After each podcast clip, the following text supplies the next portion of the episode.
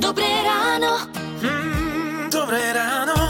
My sme dnes rozprávali o vetách, ktoré by sme partnerovi, partnerke nikdy nemali hovoriť, aby nebol oheň na streche, ako sa hovorí. Alebo o vetách, ktoré nás dokážu naozaj poriadne vyhecovať, nás presne konkrétne. A úplne top je veta, ukľudni sa, hej. Alebo potom, že si ako tvoja mama, alebo si ako tvoj otec a takto už sa to nabaľuje a už je zle. No a ideme sa teraz porozprávať s Katkou Havlíkovou, ktorá je Life Balance Coachka. Takže povedz nám, prečo nás rozčuľujú akékoľvek vety, keď nám to povie partner. Keď sa nám tam zapína emócia, akákoľvek, nejaké to zranenie alebo nejaké to ublíženie, alebo cítime sa nepríjemne, alebo nás to nahnevá, tak znamená, že niekto sa práve dotkol nejakého nášho, nášho vnútorného nastavenia, možno našej vlastnej nejakej traumy, neprijatia, nízkej sebahodnoty alebo sebavedomia.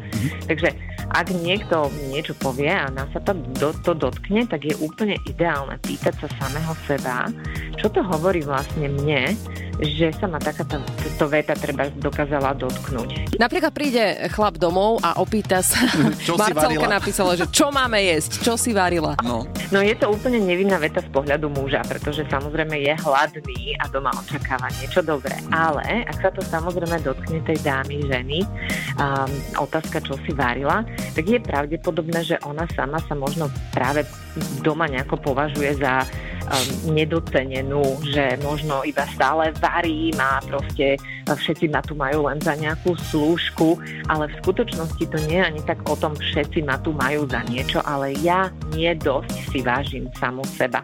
Čiže dala ja sa do takej pozície, áno? Že... Presne, ona sa dá do takej tej pozície, jej sa zapne nejaká jej, nejaká, nejaká jej možno nízka sebahodnota, prežíva svoj vlastný vnútorný proces, kde sa necíti dosť možno docenená, možno nie dosť ženou, ale ona sama si toto nedáva, dlhodobo v podstate si nevšíma často svoje vnútorné pocity a tým pádom nevyživuje tú svoju ženskú dušu, necíti sa dosť ako žena, ako príťažlivá, ako sexy. Ešte napísala Katka, päť minút mu niečo rozprávam a on že, čo si hovorila? Že to ju vytočí. No. OK, ak ideme opäť do toho princípu zrkadlenia vo vzťahu a partner nepočúva, čo rozprávame, tak môže tam byť samozrejme niekoľko dôvodov. A jedna, že to hovorí práve v čase, kedy on nevenuje jej dostatok pozornosti a neupozornila ho na to, že teraz ti potrebujem niečo povedať, môžeš mi prosím venovať naozaj pár minút. Počúvaj, ten pokyn je pre muža dôležitý, pretože on vtedy naozaj dokáže uh, tento náš pokyn alebo prosbu splniť. A druhá vec je potom tá, že ak teda muž dlhodobo nepočúva, nepočúva, čo ona rozpráva, tak je opäť pravdepodobné, že ona sama seba nepočúva. Ona možno hmm. má vnútorný hlas, ktorý jej niečo rozpráva, ak sa to týka teda zrkadlenia vo vzťahu. Vnútorný hlas jej niečo hovorí, našepkáva, ale ona to dlhodobo potláča. Nechce to počuť, nechce to vnímať a potom sa to zrkadlí v tom vzťahu. Čiže, lebo ja stále hovorím, že vzťahy sú tu pre nás, aby nás učili o nás. Áno. Takže...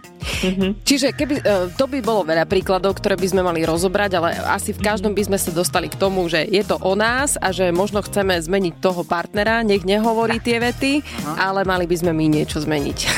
Jednoznačne, pretože tie vety my nikdy neovplyvníme a v našom živote nám stále budú chodiť ľudia, ktorí nám budú zapaľovať práve tie slabé miesta, ale oni sú pre nás veľmi dôležití, lebo nám hovoria o tom, že pozri sa do svojho vnútra. Čo je to, čo ťa naozaj trápi, čo nechceš vidieť, čo nechceš počuť mm-hmm. a čo nechceš riešiť. Tak super, no ďakujeme, že si nám to tak trošku vysvetlila, dostali sme sa viac do obrazu. Toto bola Life Balance Coachka Katka Havlíková. Ďakujeme. A krásny Ďakujem. deň želáme. Krásny deň aj vám, ahojte. Ahoj.